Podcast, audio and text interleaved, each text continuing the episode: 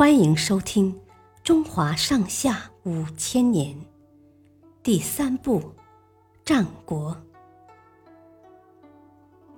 狡兔三窟。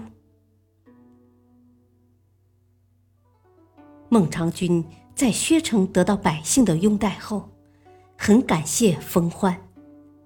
冯欢却说：“狡猾的兔子要有三个洞。”才能避免死亡的危险。您现在只有一个洞，还不能高枕无忧，请让我再为您挖两个洞吧。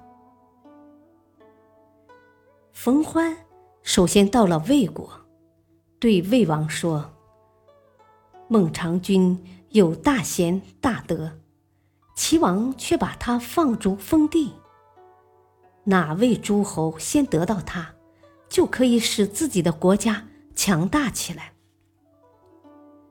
魏王觉得他说的很有道理，就把相国的位置空出来，派使者带着千金黄金和一百辆马车去聘请孟尝君。可是魏国的使者去了三次，孟尝君都坚持。不受。齐王得知这一消息后，担心孟尝君得到魏国重用，便马上派人载着千金黄金和一封道歉信来到了薛城。齐王在信中向孟尝君道歉，说：“我听信了小人之言，得罪了您。”希望您看在先王的面子上，再回到国都出任相国吧。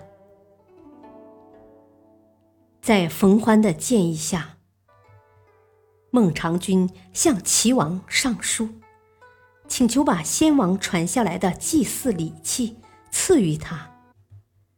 他在薛城建立了宗庙，然后才回到齐国国都。冯欢说。你现在有三个洞，可以高枕无忧了。这时，原来那些走掉的门客又都回来了。孟尝君本不打算收留他们，但冯欢劝他不必介怀，还要像以前那样对待他们。孟尝君觉得冯欢说的有道理。就又接受了那些门客。就这样，孟尝君得到了众门客的支持，在齐国做了多年相国，再也没遭到任何祸患。这都是冯欢帮他苦心经营的结果。